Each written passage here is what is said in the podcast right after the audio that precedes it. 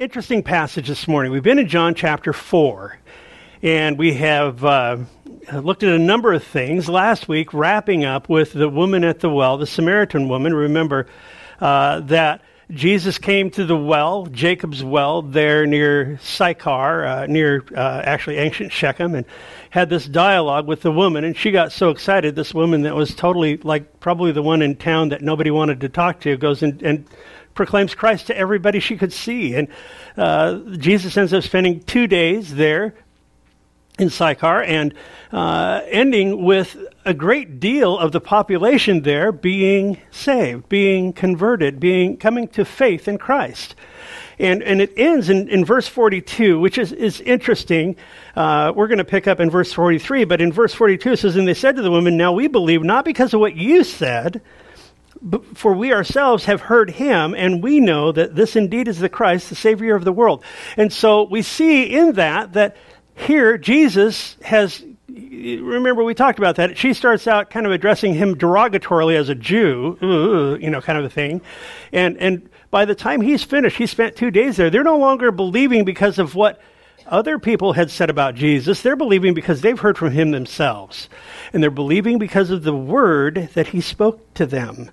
Um, and so uh, that's significant because of where we're going this morning. Now, when we finished last week, we looked at uh, Jesus being welcomed into Galilee. And I want to take a different angle on that this morning because uh, there are some things in the text there that I think are very telling that you can miss. It's very subtle, sort of a uh, underlying theme that we see beginning to unfold here in the Gospel of John. So, uh, with that,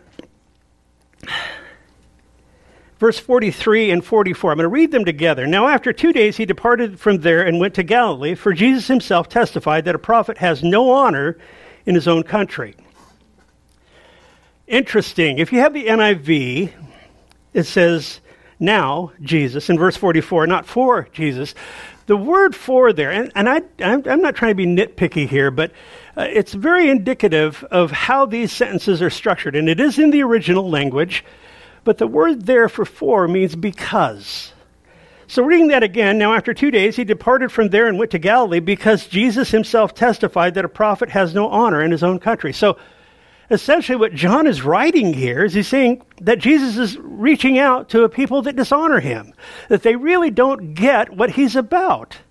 And that's indicated further by the text that we're going to look at this morning, because we're going to see here in verse 45, he says, So when he came to Galilee, the Galileans received him, having seen all the things that he did in Jerusalem at the feast, for they also had gone to the feast.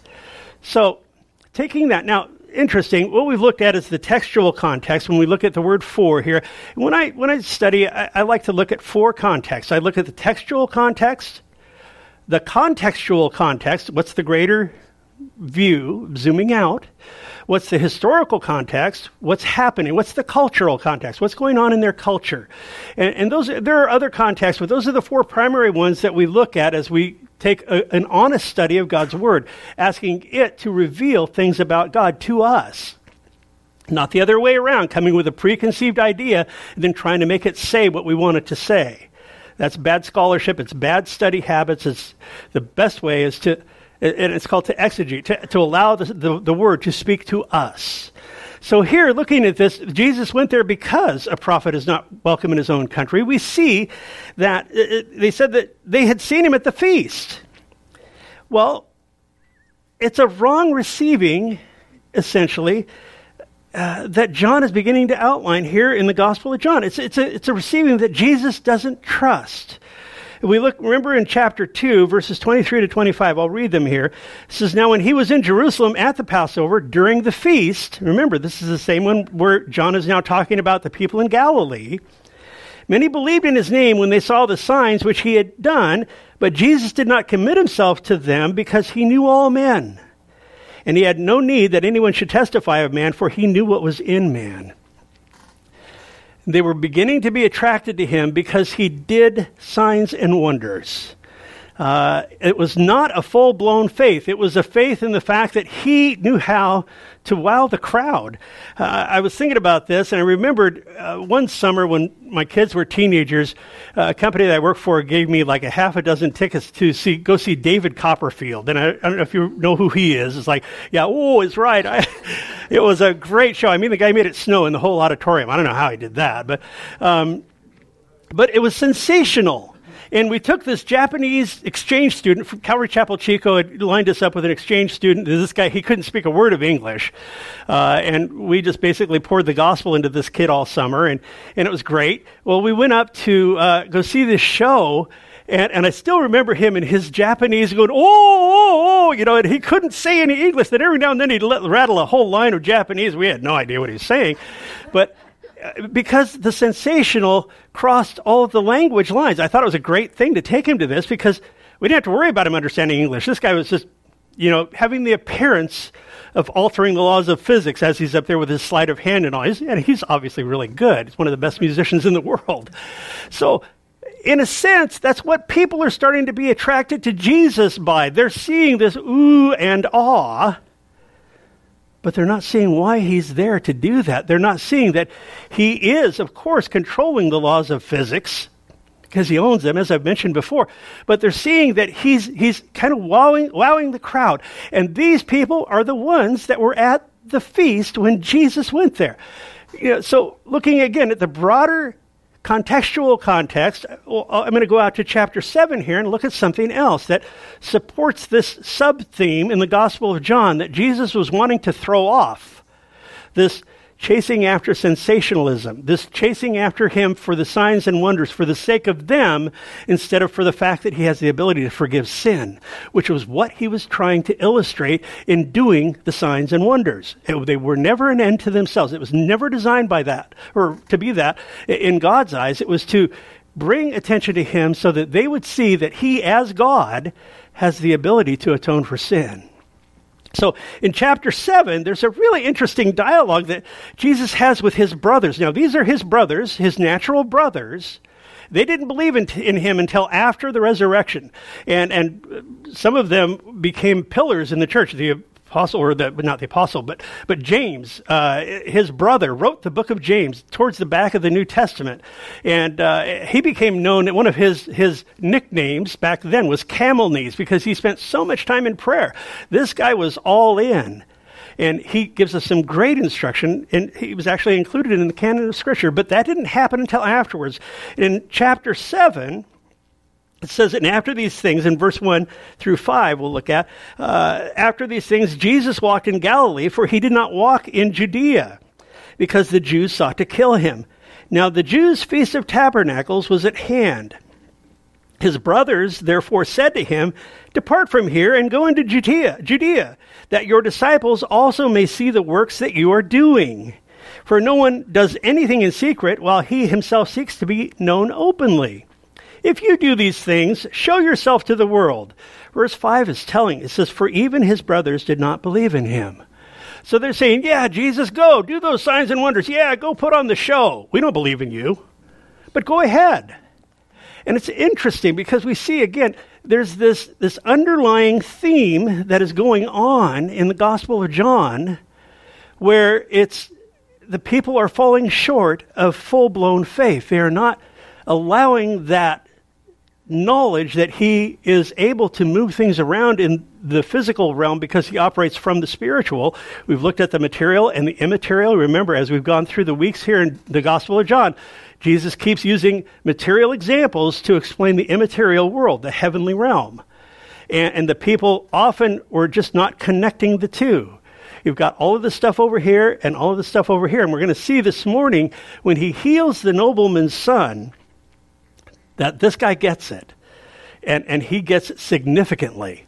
Uh, and there's fruit. So, uh, one of the things I was thinking about is the old saying God will never give you more than you can handle.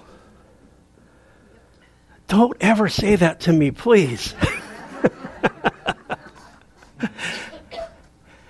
It's a very popular saying in the world or with people who are deistic. And what I mean by that is a lot of people say, Well, I believe in God. And, and I believe they're sincere, but they have never come to, again, that full measure of faith required for salvation. Somebody can be a deist and not be a Christian. And, and very often people come up with these kind of strange sayings like, God will never give you more than you can handle. I remember somebody saying, Well, cleanliness is next to godliness. And with those things, I mean, they're good intended, but if you really start scratching away at them, they don't hold a lot of weight. I mean, and if you say that to me, I'll probably ask you to show me where in the Bible it says that. Now, it does say that God will not allow us to be tempted beyond what we're able to handle. He will always give a way of escape. So that's true. But to make that jump, we're going to look here at a guy this morning, this nobleman, who had way more than he could handle. And what does he do? He does the right thing. He goes straight to Jesus. So as we look at this, we see that one of the interesting things that, that I've noticed is, and maybe you've noticed it too, is when people are in the world and, and they're maybe marginal or nominal in their faith, uh, maybe don't show a lot of caring about the things of God unless there's a crisis. You know, the old saying, there are no atheists in foxholes. Uh, if somebody's going down, they know their plane's going down, they're not going to want to have a reasoned argument about the existence of God. They're probably going to be crying out for Him. And so I, I, remember reading way back, probably 30 years ago, an article by a guy that uh, he was a, a well known theologian. Um, and it was, he said, you know, God is, the God of the average American never really did exist. He was, he's a handy tool to lie unused on the workbench until this or that crisis comes up. And we pick him up and we want to make sure that God is employed in that crisis. And as that crisis passes, very often what happens, set him back down. And that's not the God of the Bible. Uh, so I was thinking about this as, uh, again, I was just looking at this passage and thinking, you know, these guys are looking at God as a tool. They're looking at Him, uh, and we'll see when He feeds the 5,000. Well, he, he, says, you know, I would have been excited, and I'm paraphrasing, if you'd have said He can forgive our sins, but you said, well, He fed us, He filled our tummies. And, and there's a vast difference here. Uh, so, uh, the world looks at God as being, if they believe in Him at all, that, that He's a tool in times of crisis. As we look at God through the eyes of faith, and it's my prayer that we see this because we will all go through things. We see that God is the tool in the crisis, that He is he uses the crisis to cause us, to bring us to those places where we'll cry out and call out for Him. He uses these times when our lives are pressed in. I mean, these hard, hard things that sometimes we go through. He uses those. That's a tool that He uses to draw us closer to Him, to bring us to that place of crying out for Him. And so, very often, we see that the opposite actually applies, that He's not somebody that I just reach for when I have a crisis. And of course, He wants us to reach for Him. I'm not saying that's a bad thing, but He certainly doesn't want us to set Him back down at the end of that thing. And we see that, that He actually employs that crisis to draw us to, to further reliance on Him. That's why God will never give you more than you can handle. That's why it doesn't make sense. That's why it doesn't add up, because the scripture is full of examples. Your life and my life are full of examples of why God will allow us to go through things that are more than we can handle because He wants to increase our reliance upon Him. So that when that thing does come up, where do we go? We go straight to Papa. We go straight to Father, our Father. We go straight to the Lord and say, Father, I can't handle this. I don't know what to do. I just, I'm crying out for you to please intervene in these affairs because my life is just not working. It came to a screeching halt with that phone call, or I, it's been upside down ever since this event happened, or I found out about that person being terminally ill, whatever it is. Just encourage you guys this morning. Allow God to be the God of more than you can handle. That's what happens here as we get into this text. The nobleman's son verse 46. So Jesus came again into Cana of Galilee where he had made the water wine. You know, I, I can't, I have to stop here halfway through a verse because I picture him coming back into Cana after he made the water wine. And I always wonder when I read this, I think, okay, were people running out of their houses with pitchers?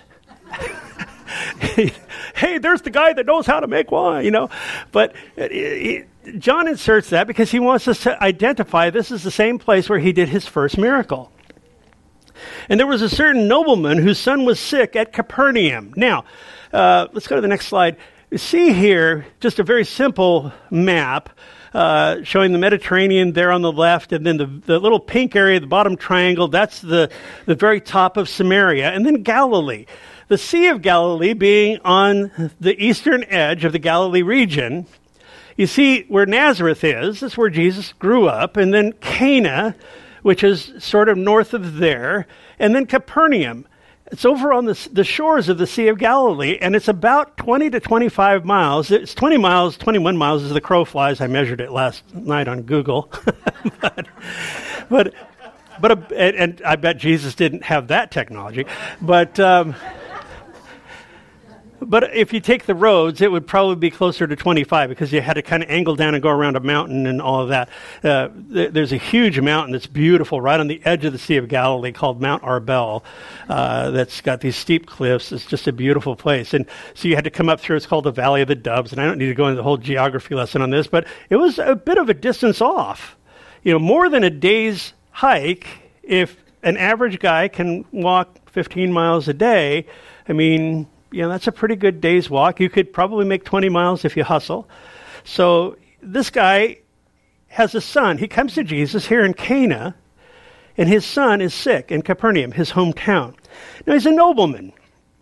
Uh, the Greek word here is related to the word basileia, which is a kingdom, uh, and it's uh, or he's related. It's related to a, a kingly or a royal line. This guy is probably, he, he, we're not talking about the Jews here, this guy is a Gentile. But he's probably a, a member of Herod's court. Okay? He is a big wheel in Galilee. Now, Herod Antipas was the, the ruling Herod of the day, and he's the guy that was responsible for uh, beheading John the Baptist and a number of other atrocities. I mean, he wasn't known to be a nice guy. This guy, by association, was probably not known to be a nice guy either. So, interesting, we have the woman in Samaria who's like the lowest of the low in, in human terms because she's a, a rejected woman in a rejected society.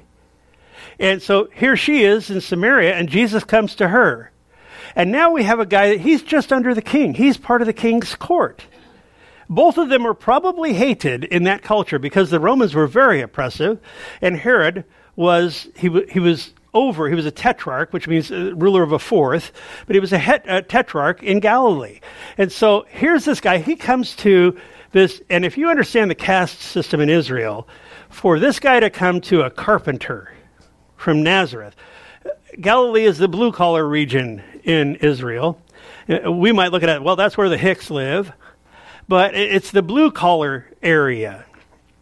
And this guy is definitely white collar. His family has probably never missed a meal. His kids are very well educated. He probably lives in a really nice home and has a lot of servants. And here he travels from Capernaum because he's heard about this guy Jesus that does these miracles. And he's thinking, I, I just got to get to him. I, my son is dying. This guy is in despair. He is in total, absolute despair. I don't know if you've ever gone through uh, one of your kids or someone that you love very much being sick to the point of death. That's a horrible, horrible place to be. I mean, in his mind, he might be thinking, I've got nothing to lose. My son's going to die.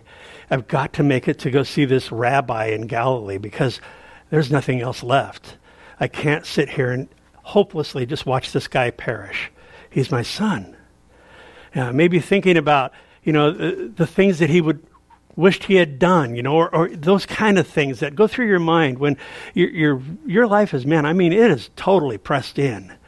And so here he is. He comes and he seeks Jesus out, this privileged guy from the upper crust, uh, and, and, seeking out this rabbi that he hears is at Cana. Travels the 20 some miles to go and see him. And um, as we get into the text here, I want, to just invite you to look at five things. I don't want to make this dry and dusty, but there's a progression here that I think is really worth noting. Uh, the first is the nobleman's request in verse 47. The second is Jesus' rebuke. He actually rebukes the guy in verse 48. The third is Jesus' promise in verse 50. The fourth is the revelation of the miracle that Jesus is doing in verses 50 and 51. And finally, the response to the miracle, the fifth thing, in verse 53. So there's a whole progression here of what takes place with this interchange that Jesus has with this nobleman from Capernaum. Verse 47, the nobleman's request. So when he had heard that Jesus had come out of Judea into Galilee, he went to him and implored him to come down and heal his son, for he was at the point of death. Now, the word implored there means that there is an urgency. He is saying, please, please, let me have a minute of your time. I mean, I need to talk to you. You need to do something here, Jesus. I need, I am imploring you to please come and heal my son. This guy is in, again, as I mentioned, he's in total despair. D- doesn't have any other options. He cries out for Jesus. In verse 48, interesting, Jesus actually rebukes him, but there's a purpose for it. It's not an empty rebuke because he just wants to be, you know, he's put off, but he sees this as a teachable moment in this guy's life. And very often, what the Lord does in our lives, gang, is he allows things into our lives that to draw us closer, yes, but to teach us something about himself that we can actually take with us as we come out the other side of whatever trial it is. Uh, that's part of the work that he does. Uh, you, have heard me mention it before, and I'll mention it again. I love Romans eight twenty eight. For God causes all things to work together for good to those that love Him and are called according to His purpose and yet you have to go to Romans 8:29. We love to quote that, but 8:29 is what tells us what his purpose is. This is for whom he foreknew that those are the ones that he is conforming to the image of his son. What's our purpose here on Sunday mornings and as we meet through the week? It's great fellowship. I love it. That's that's a byproduct but we come to receive instruction. We come to hear from the Lord Himself by the power of the Holy Spirit because it's His express will to conform us to the image of His Son, to teach us to think more like, to act more like, to be more like our Lord. That's, that's how He has set it up. I know it's crazy, but I mean, when you really start looking at it, but he set it up that way. That's his purpose for us coming together. One of them. The other is for equipping and all of that, and we'll look at that as we go along this morning. But it's truly what his design in this is. So in verse 48, Jesus says to him, He says, Unless you people see signs and wonders, you will by no means believe. The reason Jesus says this to this guy is evidently and obviously this guy had heard about Jesus, the miracle worker. Okay? He needs a miracle. There's no question about it. But he's heard that here's this, this miracle worker's in town. Go check him out. See if he can do something with your son. And Jesus doesn't want a dependent faith.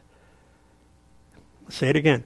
Jesus does not want a dependent faith. He does not want a faith that's dependent upon miracles. He does not want a faith that's dependent upon signs and wonders. He doesn't want a faith that's dependent upon anything but other than who he is and what he's about. The person and the work of Jesus has to be central to our own personal theology, guys. We have to take and make that translation from this person we see that we study about in this book to allow him to be illuminated in our lives to the point where our desire is to know him more. And as we know him more, we're more conformed to who he is. It's it, the signs and wonders were a total aside. Yes, they were important, and we'll look at that towards the end of the message this morning. But but that is not what he wants to see with these guys. And when he says "you people," it's plural. There was probably a crowd gathered around. He was drawing crowds by this point, pretty large crowds, and they were in favor of him. But again, it was stunted. It was a stunted sort of faith. It was a receiving of him that was not fully developed. And part of why he came to these people was in spite of that, yes, but to bring them out of that place, to bring them to a place to where they could have a well developed faith and they could trust him with their sins. That would be a process. And so he rebukes this guy openly, but he doesn't just make it personal with this guy. He actually rebu- rebukes the whole crowd here. And he says, Unless you people see the signs and wonders, you won't by any means believe. He says this to a father in crisis, and, and the guy doesn't even. Um, he doesn't interact. He doesn't. He doesn't have any interaction with Jesus on the basis of this comment. But I would imagine that it really got this guy to thinking because of what Jesus says next. The, uh, in verse 49, the noble, nobleman says to him, he says, Sir, come down before my child dies. I don't want to hear about the, you know, what, you, I understand you're making a point, Jesus, but uh, I've got bigger fish to fry. There's, there's more going on here. My son is almost dead. And, and, and I get it, but, but just, just do it, please. Just, he presses Jesus now. And, and he's desperate. He's got to have an answer from this guy.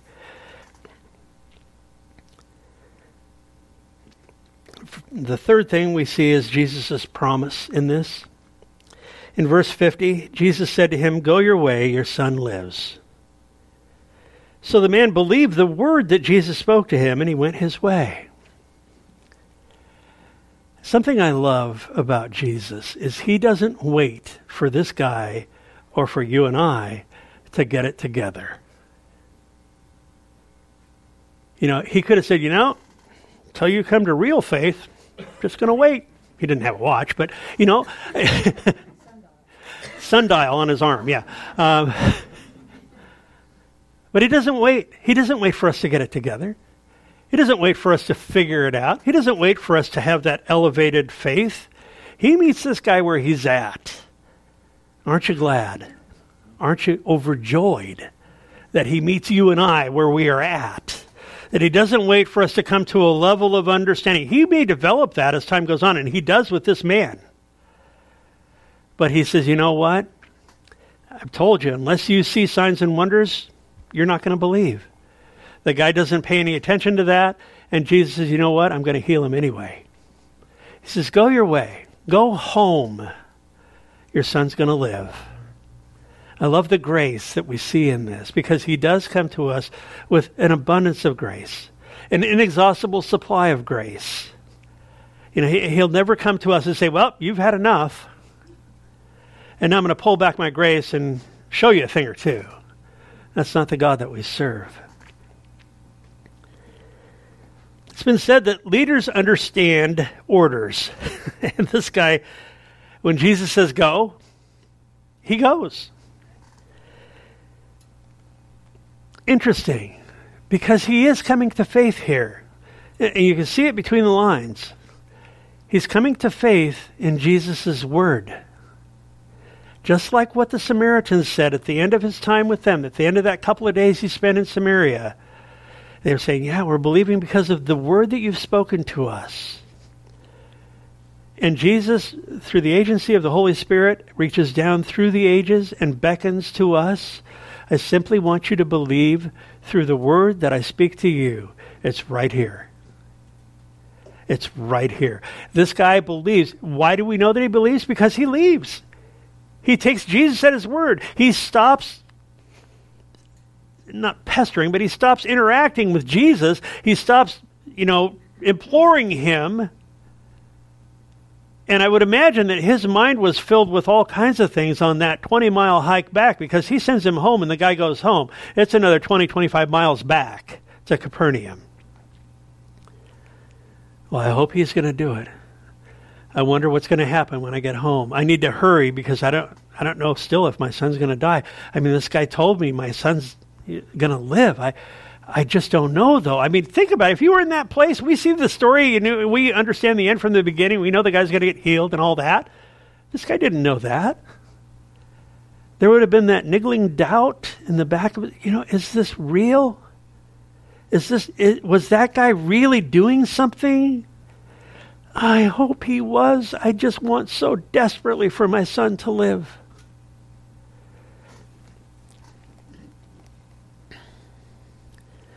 Verse 51, we see the revelation of the miracle now.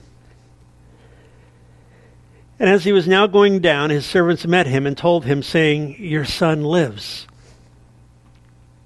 And then he inquired, verse 52, of them the hour when he got better. And they said to him, Yesterday at about the seventh hour, the fever left him. So at about one in the afternoon, remember we looked at Jewish days, 12 parts. They divided them evenly between sunup and sundown. Noon would be the sixth hour, so the seventh hour would be about one in the afternoon. They said, Yeah, at about one he got better. Notice it didn't say he began to feel better. It says the fever left.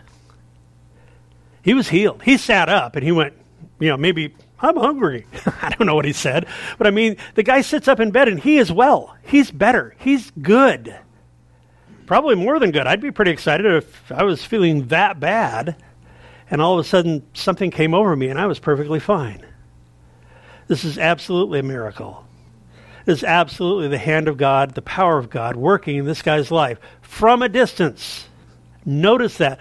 Don't forget that Jesus is healing this guy from a distance. He is working across space. And it doesn't matter if it's 20 miles or it's 15,000 miles. It doesn't matter. He is demonstrating here that he has the ability to work across time and space. He is demonstrating that He is the God of these miracles.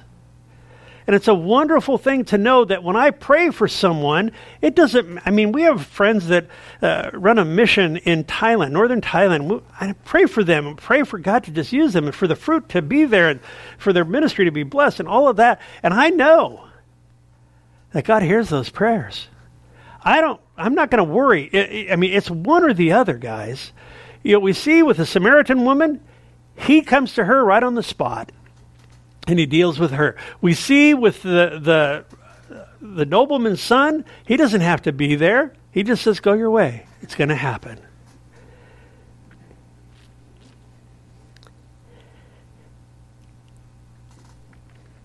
The fifth thing we see here is the response to the miracle. Verse 53 So the father knew that it was the same hour which Jesus had said to him, Your son lives. And he himself believed, and his whole household. There are a couple of miracles going on here. There's a miracle of his son being healed, but there's a greater miracle. You see, because sickness, as we know, is a temporary condition. Physical illness is temporary. But when this guy's soul is healed, when he and his whole household believe, they're good. They're more than good. They'd have been good if his son had died. And we know, gang, you know, I wish that every time I prayed for healing for someone, that they got well. It doesn't always happen, does it? We have to yield to the sovereignty of God. You, you, know, it's even with Lazarus. Well, Lazarus, he raised Lazarus from the dead. But have you ever stopped to think that Lazarus lived to die another day? There will be something that takes us out. And I'm not trying to get morose here, but you know, there is a date that's known to God for each one of us.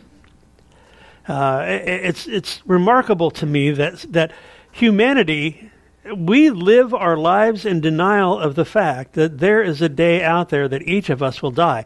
Or we're going to be caught up with the Lord together in the air, one or the other. And Jesus does the greater miracle by getting this guy's attention to where he makes the leap. He makes the leap from seeking him for the signs and the wonders to see, I want to see this miracle. And he makes the leap and says, you know what? Only one person can do this. And I'm, I'm paraphrasing, I'm reading into it here, but I mean, for him to be able to make that leap and to believe that Jesus is, I mean, who else was talking to this guy? He's at Capernaum, it's a Jewish community, very small town and he makes he makes the leap. He he elevates his faith now to be, to where it's full blown, to where it's fully developed. And that's what Jesus is looking for with these guys. That's what he's not getting in general from the people in Galilee. They're going, "Wow, he's part of our team. He's one of us." He's part of the home court advantage. You know, he's a Galilean and he does miracles. Wow, you know, I, I don't want to travel too far. How about we just go get lunch and we'll come back watch some more miracles? You know, that's sort of the attitude of these guys. It, it, it's kind of like David Copperfield. Ooh ah. And Jesus says, no, that's not enough. No, it's not enough. Unless you come to a place where you stop looking and depending on the signs and the wonders and you realize that only one person can pull that off God, it's not enough. And this guy does. Not only him, but his whole family. Uh, I would love, and I'm not going to rabbit trail, I promise. Um, there are a number of places where it talks about entire families being saved in Scripture, but let me just summarize with this. There is no greater pleasure as a parent than to see your children, young or old, take that baton of faith and to see them now step out from under being part of your walk with the Lord and establish their own. And I know many of us are, I, probably most of us are parents in this room, and there are probably some great burdens for children that perhaps don't believe. Don't give up. Don't give up. Continue to pray. Pray to the Lord of the harvest that He send workers into the harvest you know, when we evangelize, I mean, there have been times where I've led somebody to the Lord and I've thought, wow, wow, that was great. That was the gift of evangelism, you know? And it's like, no, that's not it. How many people prayed for that guy for 15, 20 years or whatever? Maybe I got to have a hand in the harvest, but somebody planted. Probably a lot of people watered. I mean, this is a group effort. But for this guy's whole household to come to faith in Christ is significant. And it just shows us uh, something that I've mentioned before that healthy sheep beget healthy sheep. And, and, and this guy saw his whole family get on board with this guy Jesus as a result of his son being healed.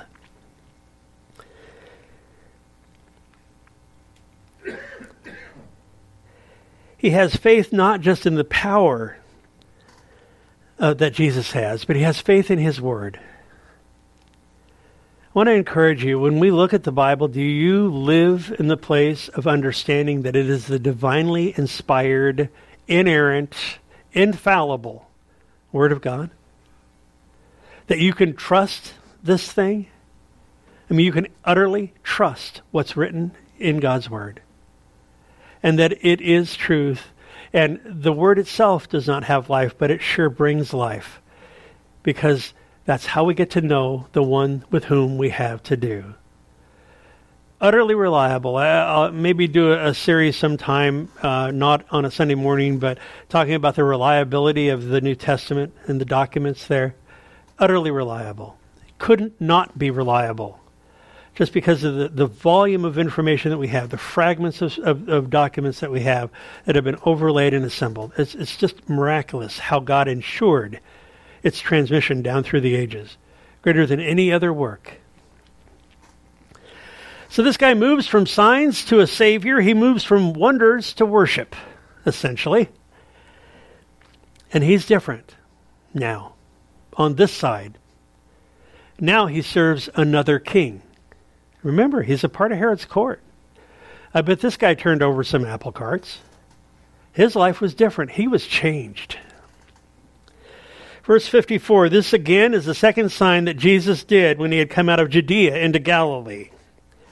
The first home that he was in when he did the first sign, it was a home filled with joy. Remember, it was a wedding. And he turned the water into wine joyful music, probably. I mean, crowds, everybody visiting, celebrating the wedding. Great time.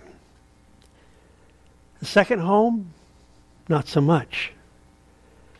Filled with grief, filled with despair, filled with a longing that something happen, that somehow, the, at this 11th hour of this kid's life, that God would intervene.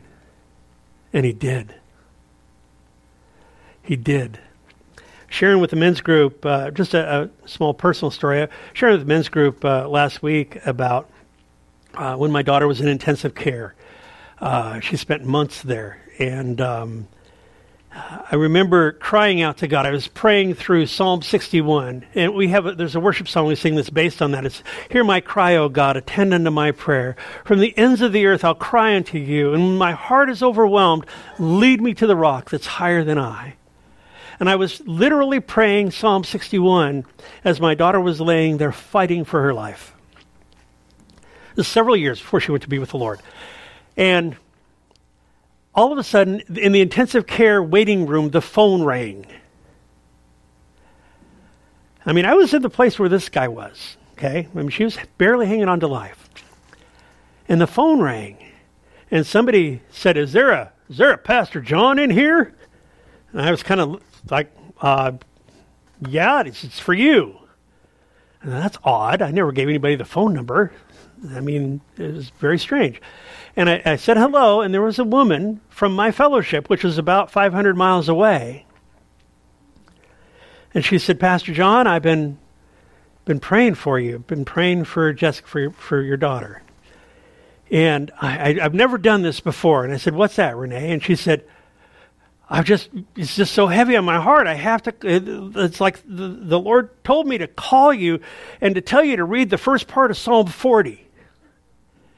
Okay. Thanks, Renee. I appreciate it. Lord bless it. Man, keep praying, you know, and all that. I mean, we had a great visit. I mean, all circumstances considered. So I went immediately, got my Bible out of my car, and opened it to Psalm 40. You know what it says? I have heard your cry, and I'm, I'm prepared to move.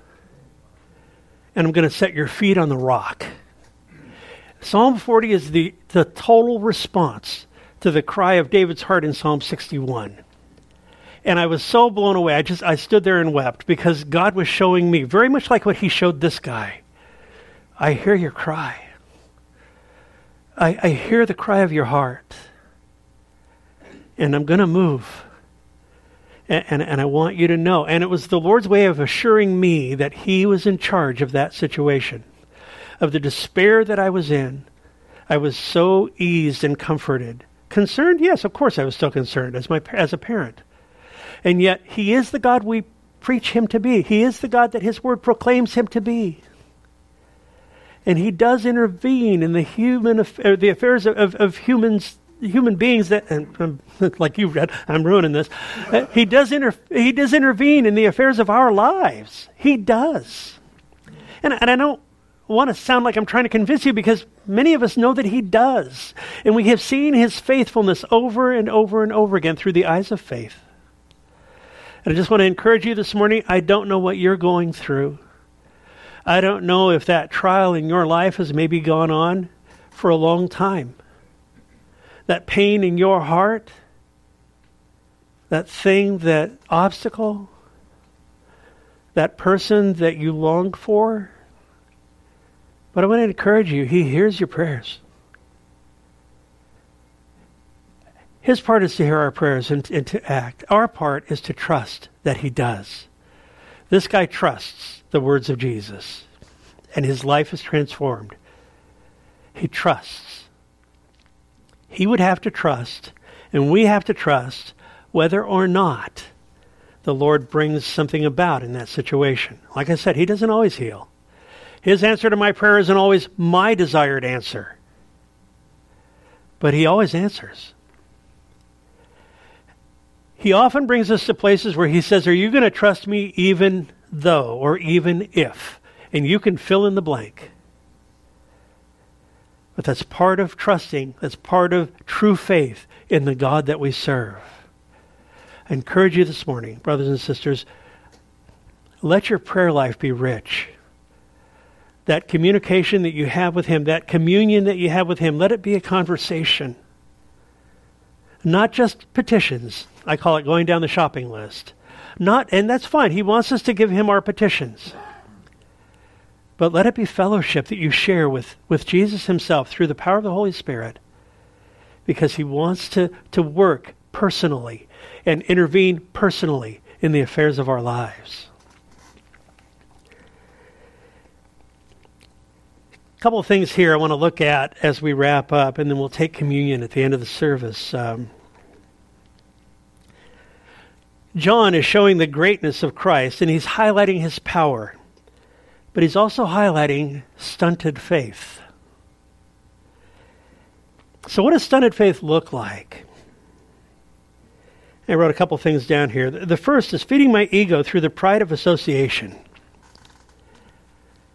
Jesus was known to the Galileans, kind of wink, wink, we know you're one of us.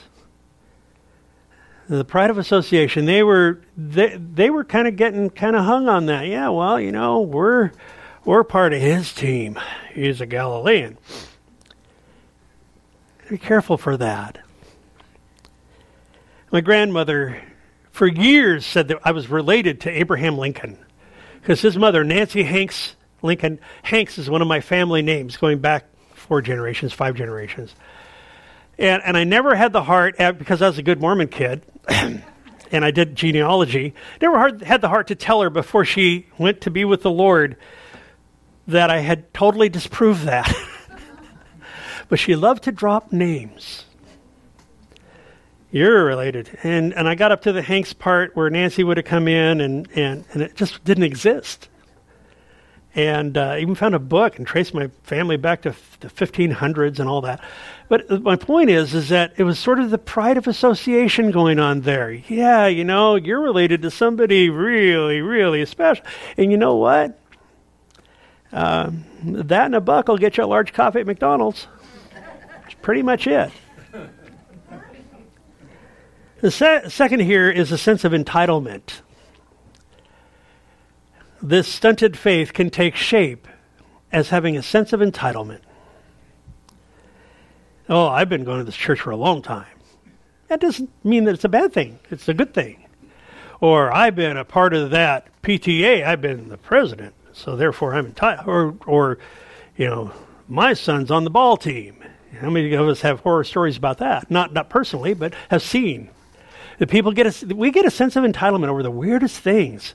And what that does, guys, is it shorts out our reliance on grace.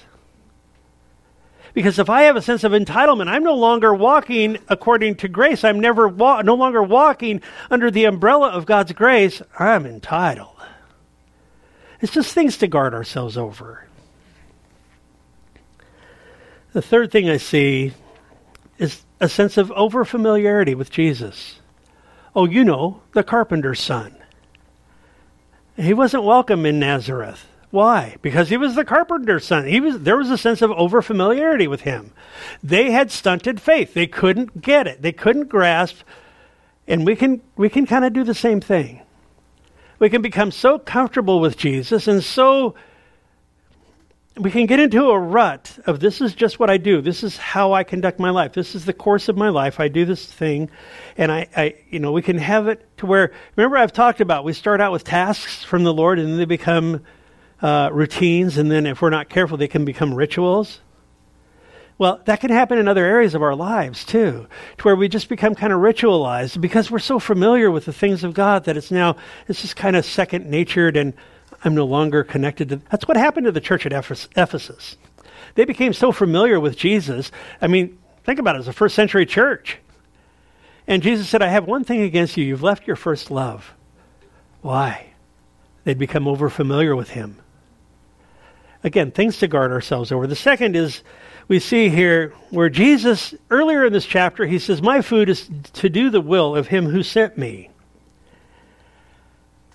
Like I said, he didn't wait for the, the nobleman to get it together, to come to a full understanding. He knew that he was going to use the circumstances that he was in to bring him to a full understanding, but he didn't, didn't wait to move until this guy got it. Because he was doing the will of him who sent me. He was granting life. Remember, we talked about that last week. He was bringing this guy to a point where he and his family would come to full developed, fully developed faith in Jesus, and that they would step into the kingdom. He goes from unless you see signs and wonders to go, your son lives. In just one verse. He's compassionate. He's gracious. He's merciful. He doesn't wait for you and I to get it together before he moves, before he acts, before he pours out his love and his grace and his compassion, his mercy. He's good. There's something in, in, in, hermeneutics, which is the science of Bible study, called the rule of proportion. I just want to bring this out. Talking about these miracles and the people looking at miracles. The rule of proportion is this how much time is given proportionately to a thing in the scripture? Okay? When it comes to miracles, you'll see in the scripture here that Jesus gives, gives very little time to the actual working of the miracle. There's very little said. Uh, he, he says, fill the water pots with water and go call for the head waiter. That's it. That's the miracle. Done. And here he says, go home. Your son's going to live. Done what we tend to do, what humans tend to do, and I'm not saying we as a church because I believe that we're biblically solid in this area, eh, but what people can tend to do is to use God's word to illuminate the miracle. It's backwards. He says, use the miracle to illuminate my word. And that's what he wanted to see with this guy, and that's what happened. The miracle led this guy to a full understanding of who Jesus was. And it, because of the rule of proportions here, there is way more said in both of these stories, in both of these miracles, about the results that were created by the miracle than the miracle itself. Just something tucked in the back of our minds. It's His will to do the will of the Father. And the will of the Father was not to just go around like David Copperfield, but to go and to allow these things to have the desired result.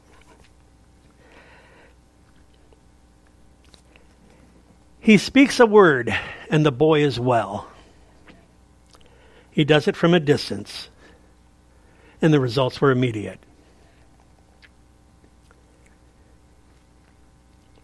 Let's go to the next slide, please. Briefly, look at another healing in Capernaum. So he got into a boat, crossed over, and came to his own city, and then behold, they brought to him a paralytic lying on a bed. When Jesus saw their faith, he, he said to the paralytic, Son, be of good cheer. Your sins are forgiven you. Now, that's probably not what the guy wanted to hear. I'm paralyzed. And at once, some of the scribes said within themselves, This man blasphemes. And I love this. Jesus is reading their minds. But Jesus, knowing their thoughts, said, Why do you think evil in your, in your hearts? For which is easier to say, Your sins are forgiven you, or to say, Arise and walk? But that you may know that the Son of Man has power on earth to forgive sins. Connected to that, and he said to the paralytic, Arise, take up your bed, and go to your house. And he arose and departed to his house. He goes from the temporal to the eternal. He uses things in the temporal to illustrate the principles of the eternal. He says, The reason for the signs and wonders is to show you that I have the power to forgive sins. It's not my opinion, it's right here. The, the things that, that his brothers were saying, hey, yeah, we don't believe in you, but go show everybody else all your signs and wonders. No. And the people in Galilee, hey, you know, this guy's coming to us, and yeah, we're going to receive him gladly. And they did, they received him gladly. But they had some things to learn. We see two instances of Jesus working his power. We took, talked about the Samaritan woman, and uh, through her, her entire city was reached. And then we see here Jesus with the nobleman healing his son from a distance. And through that, his entire family is reached. Take just a moment. We're going to take communion in just a moment.